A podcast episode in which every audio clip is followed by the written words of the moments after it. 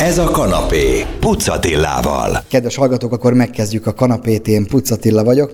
Azt tudják rólam, hogy nagyon ritkán beszélgetek filmről, színházról, könyvről, hogy nem láttam, nem olvastam, vagy nem hallottam előtte. Most mégis kivételt teszek, azért merek kivételt tenni, mert aki velem szemben, ő Bősze Ádám, talán mondhatom, hogy jól vagy aránylag jól ismerem, és így, így, így talán tudunk beszélgetni arra a könyvről, ami most előttem van még, de még egy betűt nem olvastam. Nagy zenészek, nagy szerelmek, a zene történet hálószoba titkai. No, onnan nyilván nem kezdjük el a KH-tól, hogy Esztergom, stb., ki, hanem már onnan kezdjük el, hogy a Bartók Rádió műsorvezetője vagy. Honnan jöttek ezek a, ezek a történetek? Ugye fölkértek téged koncertekre, hogy vezesd át A-ból B-be az estét, de oda is kellett valami sztori. Téged akkor ez már érdekelt, nem? Érdekeltek az apró betűk, érdekeltek a sztorik, amiket olyan kevesen tudtak. A sztorira nekem nagyon nagy szükségem volt, mint rádiós műsorvezető. Minden reggel, amikor még a Bartók Rádióban dolgoztam, minden reggel, minden egyes zeneműhöz akartam valamit mondani. Olyat szerettem volna mondani, ami nem ö, zenetudósoknak, muzsikusoknak szól, hanem amit mindenki ért, vagy mindenki, amit mindenki esetleg ami, ami mindenkit érdekel. És akkor ehhez egy csomó mindent kellett olvasni, és itt teleragazgattam a könyveimet mindenféle ilyen cetlikkel, posztitokkal, hogy itt van ez, itt van az, és amikor készültem az adásra, ezeket a sztorikat vettem elő. Ezek nem voltak szerelmes sztorik, vagy nem feltétlenül szerelmes mm. sztorik voltak, hanem ilyen-olyan érdekesség. Tehát ez 15 évig ment, azért ahhoz egy elég jelentős mennyiségű könyvön kell átrágja magát az ember, és ennek a 15 évnek egy nem tudom, a kétharmadánál amikor arra még te is emlékszel, 2017-ben, amikor én egy stand komoly zenei stand léptem elő, akkor azután nem sokkal megkeresett egy, egy szervező, hogy Budapesten egy, egy kis helyen csináljak egy előadássorozatot. És engem nagyon érdekelt az a téma, hogy a zeneszerzőknek a halálos betegségei, hogy miben haltak meg ezek a szegények. De mondanom sem kell, hogy én, én azt gondoltam, hogy tömegek jönnek majd erre, hát senki nem jött, vagy legalábbis alig jöttek. Kit érdekel az, hogy meg félnek az emberek ezektől a betegséges sztoriktól, Szóval lement egy évad, és akkor mindig ilyen nagyon lelkes voltam, és azt mondtam, jó, ezt valami nagyobb helyre kell elvinni. És akkor elvittem egy nagyobb helyre, és ott ö, azt mondta a nagyobb helynek az igazgatója, hogy Ádám, ugye nem ezt a halálos betegséges dolgot akarod a torkomon lenyomni? És akkor mondtam, hogy de, azt mondta, hogy erre nem fognak jönni az emberek, van valami más? És akkor mondtam, hogy mit akart? Szerelem legyen? És akkor azt mondta, hogy na, tessék, ez egy jó ötlet. És akkor elkezdtem egy picit tudatosabban, vagy koncentráltabban ebben az irányban is gyűjtögetni a sztorikat, aztán ebből lett egy előadás sorozat, utána megkeresett egy kiadó, és most itt van, van egy könyv benne, belőle. Ki volt, aki akkoriban lejegyezte ezeket a halálos betegségeket, a, a hálószobatitkokat? Tehát akkoriban nem volt bulvár újságírás. Ugye, hogyha valakit majd mondjuk száz év múlva felkelnek, hogy a mostani hírességek szerelmi életát, akkor csak föl kell lapozni a, a bulvárlapokat, és jönnek a hírek. De akkoriban ezek könyvek, feljegyzések, honnan? Mi, mi a forrás? Ez egy nagyon jó kérdés. Nem volt semmi ilyen, bár azért is mondom, hogy jó, jó kérdés, mert abban az időben a zenetörténet írás az nem arról szólt, mint ma, hogy ilyen nagyon tudományos könyveket írunk Haydnról, hanem Haydnról például az életében készült három könyv, és mind a három könyv sztori, sztori gyűjtemények halmaza. és, vagy sztorik gyűjteménye. És a, senki nem, nem írt ilyet. Ez egy ez az én munkám volt sok zeneszerzőnél, hogy egyszerűen a leveleiket úgy olvastam, hogy a levél az elsőrangú forrás, amit a zeneszerző leírt, hogy, hogy milyen szerelmének mit írt. Az egy, az egy fontos dolog volt. Ezekből állítottam össze. Aztán persze vannak olyan komponisták, mint Mozart, akinél van erre vonatkozó szakkönyv. Tehát azt ott egészen egyszerűen csak egy kicsit át kellett hangulatában dolgozni, meg, meg, meg át kellett szerkeszteni, és igazából úgy kellett előadni, ahogy ezeket én előadom. Kedves hallgatók, innen folytatjuk a témák Bősze Ádám vadonatúj nemrégben megjelent könyve, nagy zenészek, nagy szerelmek, a zenetörténet hálószoba titkai. Most zenélünk, nem komoly zene jön, az is biztos, de utána folytatjuk Ádámmal. Ez a kanapé, Pucatillával. Kedves hallgatók, folytatjuk a beszélgetést Bősze Ádám kollégámmal, nagy zenészek, nagy szerelmek, a zenetörténet hálószoba titkai, a Librinél megjelent könyvről van szó. Úgy búcsúztam el a hallgatóktól, hogy nem komoly zene következik. Van-e még valamilyen más ország, ahol, ahol a klasszikus zenét komoly zenének hívják tudomásod szerint? Ennyire elterjedt módon, mint nálunk nem, de a komoly zene az létezik német nyelvterületen. Tehát az Ernste Musik és az Az e-muzik és a, vagy e-muzik és az u-muzik, az a németeknél is különbség, ugye Unterhaltungsmusik, az a szórakoztató zene, és az Ernste Musik, az a komoly zene, de nem nagyon használják, tehát köznyelvben klasszische muzik németül is. Ez nálunk van így, tehát hogy ez ennyire beleragadottan, a, vagy ennyire, hogy ennyire beleragadta a köznyelvbe a komoly zene, az nálunk, nálunk van így elsősorban. Ugye nyilván hát én zenébe jártam, és akkor a gyerekkoromban találkoztam, először jártunk koncertekre, zeneakadémia, és ez mindig egy nagyon-nagyon komoly esték voltak. És ugye erre jössz te, ugye amikor az ember már nem gyerek, én nem voltam gyerek, és akkor látom, hogy, hogy koncertet is lehet úgy vezetni, hogy két általános között van egy sztori. Ez nem tetszett annak idején mindenkinek. Ugye ebből is született az első stand-up, szeretnek a hallgatók címmel. Egy, egy, egy ilyen úttörő vagy, aki próbálod ennek a komoly zenének ezt a komolyságát egy kicsikét csútba dobni, nem? Zene van komoly zene nincs, csak zene. Ez egy mostani reklám egyébként, most láttam. A, ezt örülök, hogyha így látod. Azt nem mondanám, hogy az úttörőséget, hogy, hogy lehet, hogy én ezt így csinálom, de ebben nem, szóval én nem tudatosan akarok utat törni. Az viszont biztos, hogy, hogy én nem érzem jól magam a koncerttermekben. Én nem érzem, nem szeretem ezt a feszengést, nem szeretem azt, hogy igazából féljem, félnem kell attól, hogy most köhögni fogok, hogy nem tudom. Már én rettegek attól, hogyha más a cukor torkáját elkezdi bontani, én érzem rosszul magam, és az egész egy, nem tudom, egy horrorfilm kedélyesebb, mint egy koncert mm. néha. Nem beszélve arról, hogy a klasszikus zenészek, akik valljuk be őszintén nagyrészt az állampénzén e, muzsikálnak, a klasszikus zenészek meg ebből még egy ilyen külön cirkuszt is csinálnak, tehát olyan szigorúan tudnak nézni a publikumra, hogy de ez az, az amiatt van, mert egyszerűen a, a hangfelvételek nyomán ez az elvárásunk, hogy úgy hallgassuk, mint otthon, mint hogyha a fülembe bedugnám a, a hallgatót, és akkor és akkor nem tudom, most minden ízében és porcikájában ö, át tudom élni Schubertnek a vonós négyesét. Ez nekem, ez nekem nem kell. De nem ezért vagyok úttörő, ez csak e- egyszerűen nem tetszik. Ugyanúgy a kiállításokkal is problémám van. Tehát vannak ezek a szuper nagy kiállítások, amikor nem tudom, a világ legnagyobb festőművészeinek a darabjai jönnek ide, vagy azokat hozzák ide, és akkor úgy érzem magam, mint az egereket, amikor berakják egy ilyen labirintusba, és tolnak hátulról, és mindent meg kell nézni, és, és úristen, és mennyire pazar, és nem tudom, milliárdokba kerül, stb. Szívesebben hallgatnék egy művet, akár kétszer, háromszor, vagy szívesebben néznék egy festményt, vagy... Na mindegy, szóval az az én munkám az, hogy én, hogy én ezekről sztorizgatva kezdtem beszélni, az egyrészt a természetemből fakad, másrészt pedig néhány koncertszervezői malőrből. Volt úgy, hogy olyan hosszan kellett átrendezni a színpadot, hogy azt mondták, fiam, menj ki és beszélj.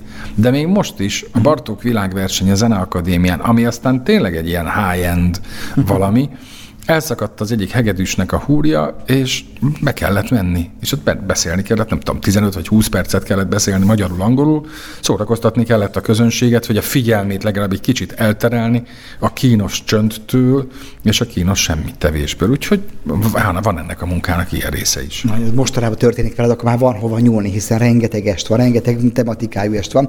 Ugye visszatérve a koncertekre, ez régen, amikor ugye írták, amikor ezek kortársak voltak, kortárzeneszerzők is bemutatták, nyilván nem egy ilyen karót nyelt előadás volt, hanem ez, ez a társasági életnek volt a hozzátartozó, hogy jön a zenekar és zenél, nem? Ilyen ünnepé volt, tehát nem ott ültek feketében, nem feszeknek az emberek, gondolom én. Ez nagyon jó hasonlat, a, vagy analógia. Joseph Haydn, amikor 1791-ben megérkezett Angliába, akkor hazaírt Bécsbe, és azt írta haza, hogy a szimfónián minden egyes tételét megtapsolták. Sőt, a második tételt annyira megtapsolták, hogy meg kellett ismételni. És József Haydn boldog volt. Elképzelem ma azt a karmestert, aki Haydn szimfóniát játszik mondjuk a londoni szimfóniák közül a Zeneakadémia nagy termében, és elkezd a közön, valaki tapsol egyet. Ugye ez a legrémesebb pillanat, amikor ülünk, nem merünk semmit csinálni, és egyszer csak fölhangzik egy és akkor mindenki ott ül, és tudjuk mindenki a fejében, mindenkinek a fejében egy gondolat jár, hogy ez mekkora bunkó. És hát ezt, ezt így nem lehet. Haydn szerette azt, hogyha megtapsolták, akkor mi miért vagyunk Haydnabbak Haydnnál? Na, kedves hallgatók, innen folytatjuk, és most már tényleg rátérünk a könyvre és annak tartalmára. Nem fogunk spoilerezni, de beszélgetünk a könyvről. 98 mondat Manna FM a kanapé, hamarosan folytatjuk. Ez a kanapé, Pucatillával. Kedves hallgatók, folytatjuk a beszélgetés Bősze Ádám a Nagyzenészek, Nagyszerelmek című könyvéről, ami nem régiben jelent meg. Az, hogy kik kerülnek ebbe bele, kezdjük ott az egészet, hogy amikor megkaptad a, a felkérés, hogy írj egy ilyen könyvet, mennyi időt adtak rá? Gondolom óriási volt a merítés, hogy ugye nem mindenki került be, akit először gondolom fölírtál egy papírra, bár nem tudom milyen módszerrel dolgozol. Mennyi idő alatt készült el ez a könyv, amíg azt mondta, hogy na, ez elkészült? Évekkel ezelőtt megkeresett egy kiadó, fölkértek arra, hogy írjak egy könyvet. Még nem jutottunk el odáig, hogy mi legyen a címe. Azt mondtam, hogy köszönöm szépen, rádióban dolgozom, nincs időm, nem. Utána egy másik kiadó keresett meg, amikor ö, éppen a Covid beköszöntött. És akkor azt mondtam, hogy na jó, most akkor több időm lesz, akkor próbáljuk meg. Leírtam két mondatot, és elkezdtem rettegni attól, hogy ami nekem az élő szóban működik, hogy szívesen rögtönzök, szívesen beszélek a színpadon vagy a rádióban, az úgy is elszáll. Én, ha valamit leírok, és az papíron marad, akkor az utókor tudni fogja, hogy na, hát ez is megéri a pénzét, jobban utána nézhetett volna a dolognak. És egy ilyen rettegés lett túrán rajtam, hogy jaj, jaj, jaj, hát akkor most mi lesz? És rögtön visszahívtam a kiadót, és mondtam, hogy ne velem írassanak könyvet. Aztán egy harmadik kiadó is megkeresett, és nekik azt mondtam először, hogy nem, majd amikor most tudtam azt, hogy el fogok jönni a Bartók Rádióból, akkor fölhívtam őket, hogy ha áll még az ajánlat, akkor szívesen. Na most én bementem egy ilyen nagyon-nagyon jó ötlettel, hogy mit, miről szeretném szeretnék írni, és nagyon aranyosan mondták, hogy ők azért úgy gondolják, hogy valami olyan témát válasszak, ami a nagy közönséget érdekli. Például látták, hogy nekem van egy ilyen nagy zenészek, nagy szerelmek előadássorozatom, mi lenne, hogyha ezt írnám meg? És mondtam, hogy jó, hát akkor próbáljuk meg. Nekem nagyon könnyű dolgom volt, mert egy meglévő előadássorozat jegyzetanyagából dolgoztam. Uh-huh. Az abban az előadás sorozatban 20 zeneszerző van, tehát a 20-ból kellett nekem tizet kiválasztani, hogy nagyjából a terjedelmi követelménynek megfeleljek, és ez a 10, hát ez úgy került egymás mellé, hogy, hogy azért ez folyamatosan alakult még közben is, hogy legyen benne régebbi, 16 17. századi, legyen benne modern is, legyen benne nő is, legyen benne olyan, akinek rendkívül izgalmas a magánélete, legyen benne olyan, akinek legfeljebb titokzatos a magánélete. Szóval minden téren, és legyenek híresek is, meg kevésbé híresek is. És nagyjából így alakult ki, egyetlen egy zeneszerzőnél billegett a mérleg, Joseph Haydn kontra uh, Giuseppe Verdi. Joseph Haydnnak nem volt annyira izgalmas szerelmi élete, de Giuseppe Verdinek meg egyáltalán nem volt izgalmas az élete. Verdi sokkal jobban beleillett volna a képbe, mert olasz komponista nincs egyébként csak kettő a sorban, és német nyelvterületről meg bőven van, és akkor mondtam, hogy jó, hát akkor legyen inkább Verdi, de Verdi egy ilyen, hát most magánéleti szempontból dögunalom volt. Úgyhogy kikerült, és annak ellenére, hogy így viszonylag sok német nyelvterületről származó komponista van, József Haydn elvitte a lehetőséget Verdi elől. De lesz még olyan könyv más tematikával, mert mondjuk Verdi be tud kerülni, tehát ő mondjuk másban volt erős? Akár a halálos betegség, akár az ital szeretete? Hát az a helyzet, hogy Verdi nem volt annyira bulvár, inkább a Verdi, a Verdi mítosz az nagyon jó lenne, ugyanis Verdi, mint politikus is értékelhető, ugye a, a VERDI, eh, Victor Emanuele, ugye Victor Emanuel eh, Reditalia, ez Verdi mm, szavai, vagy mi az nevének a, a betűiből összerakott szó, ami egy ilyen abszolút politikai eh, szlogen is volt, nem beszélve arról, hogy mondjuk Verdi és a gasztronómia az egy értékelhető dolog, és, és hát a Verdi mítosz az egy nagyszerű, nagyszerű téma lenne, mert most gondolj bele, több tízezer ember kísérte őt utolsó útjára, és a Nabukkóból a Vapensiero, a szabadságkórus, az emberek maguk kezdték el énekelni. Tehát, egy, tehát azt, hogy hogyan kell mai szóval élve egy zeneszerzőnek fölépíteni magát, egy brandet csinálni, az Verdinél nagyon észrevehető, de magánéleti szempontból, hát sajnálom, nem. Lesz még olyan cím, amiben ő is belefér. Ez a 98.6 Manna FM, a kanapé, és még mindig Bősze Ádám, és az ő első könyvéről Nagy zenészek, Nagy szeremek című kötetéről beszélgetünk. Hamarosan jövünk, megint nem komoly zene jön, hanem zene, aztán folytatjuk. Ez a kanapé, Pucatillával. Kedves hallgatók, folytatjuk a beszélgetés Bősze a Nagy zenészek, Nagy szeremek című könyvéről. Kik voltak ezek az emberek a saját korukban? Sztárok voltak? Milyen réteghez jutottak ők el?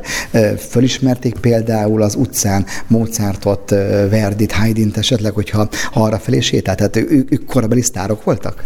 Én azt gondolom, hogy a kötetben szereplő zeneszerzők mindegyike mondjuk itt top kategóriás, de ez a top kategóriás, bár nagyon ilyen slangnek hangzik, a fekete komoly zenézeknek meg pláne, ez a top kategóriás, ez abban az időben is ezt jelentette, Igaz, más-más mértékkel.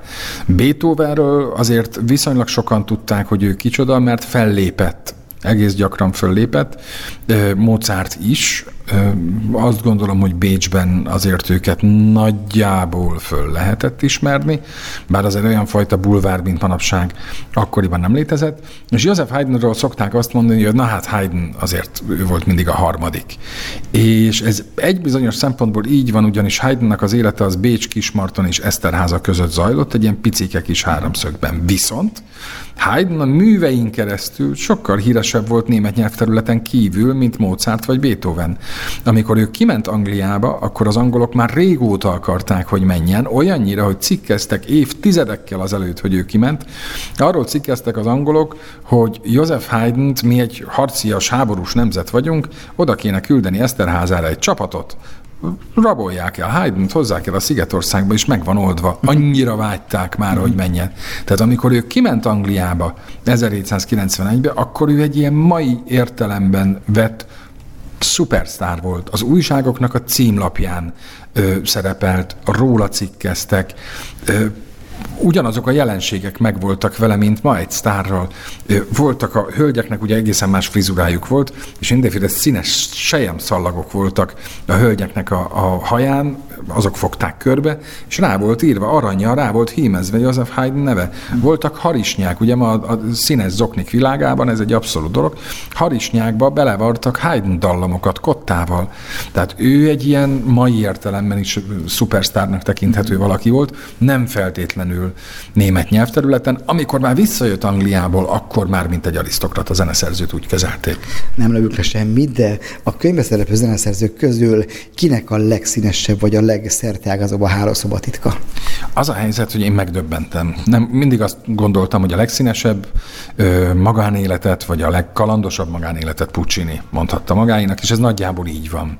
És akkor ez egészen odáig tartott ez a, ez a gondolatom, hogy Puccini a nyerő, amíg el nem kezdtem olvasni Döbüsszinek az életrajzát, és mondom, de jó is, tehát itt van ez a Döbüsszi, ilyen nagyon áttetsző, ilyen impressionista darabokat írt, ilyen ú, ilyeneket, és ezt meghallanak a tanáraim, isteni, szóval Döbüsszi egy mondatban. Hát a Döbüsszi életében két nő akart öngyilkos lenni de mind a ketten nem gondolatban próbálták meg, hanem rendesen ki is próbálták az valami elképesztő, hogy, hogy Debussy mit, mit és hogyan, mit tett a nőkkel, és hogyan bánt velük. Hát ez is benne van a könyvben. Mm. Lesz folytatás? Tehát itt a szerelem hálószva titkok, de hát ugye beszéltünk itt gasztronómiáról, beszéltünk itt betegségekről. Idővel lehet, hogy ez is könyves formát öl? Én remélem, de ez nem rajtam múlik, ez egy piaci dolog. Ha a közönségnek tetszik, a közönség ezt szereti, és a visszajelzések ilyenek lesznek, akkor én úgy tudom a kiadó részéről nyitottság van a folytatásra. A szerző az az neked mikor sikeres ez a könyv, hogyha ha, ha elviszik, beszélnek róla, hogyha elér egy bizonyos eladási számot, vagy már most eleve egy siker, itt van egy kézzelfogható valóság, egy könyv. Egy férfinek mindig siker, sikeres, hogyha valamit letett az asztalra. Azt szokták mondani, hogy a férfi igazi attribútuma az az ütvefúró, és akkor, hogyha barkácsolni tud, és akkor össz, nem tudom, fölépít egy sufnit, akkor már valamit hagyott az utókorra. Én nem tudok, az ütvefúrót nem tudom jó helyen megfogni, ezért könyvírás az, amiben a fejszémet vágom, Szép vagy, Ádám, jó, van, jó volt ez a mondat. Szóval, úgyhogy, hát igen, ez már egy siker. Én azt gondolom, hogy olyan visszajelzést kapok, hogy Bőszeg úr ezt a könyvet két nap alatt olvastam el a strandon, és, és tök jó volt, végig szaladtam rajta, szórakoztató volt, és egy csomó kultúrtörténeti, meg zenetörténeti ismerettel gyarapodtam, az nekem siker. Ez nem egy háború és béke, mm. tehát ez nem fogja a sarkából kifordítani sem a zenetörténetet, sem az irodalom történetet. Kedves hallgatók, remélem, hogy néhányuk válláról levettük a karácsony ajándékozás terhét, és akkor mennek a könyvesbe, és megkeresik Bősz Ádám nagyzenészek, nagy nagyszerelmek, a zenetörténet hálószoba titkai, jönnek az ilyen, az ilyen nyálkás idők, jó lesz bekuckozni otthon egy teával, uram, bocsánat, egy rumos teával, és kicsit olvasgatni a könyvet. Köszönöm szépen, ígérem, hogy ha lesz egy újabb könyv, akkor találkozunk újra. Van már terv, vagy még nincs? De van terv, van terv. Az egy mostani előadás történet, a zenetörténet különleges lényeiről. Ha lesz, akkor róluk lesz. Na, hát akkor az Alicius Harmai. Köszönöm szépen, hogy befáradtál ide hozzánk. Kedves hallgatók, hát akkor jön a karácsony, tessék a könyvet megvenni. Ez volt a kanapé, hamarosan folytatjuk más témával. Kanapé, Manna FM.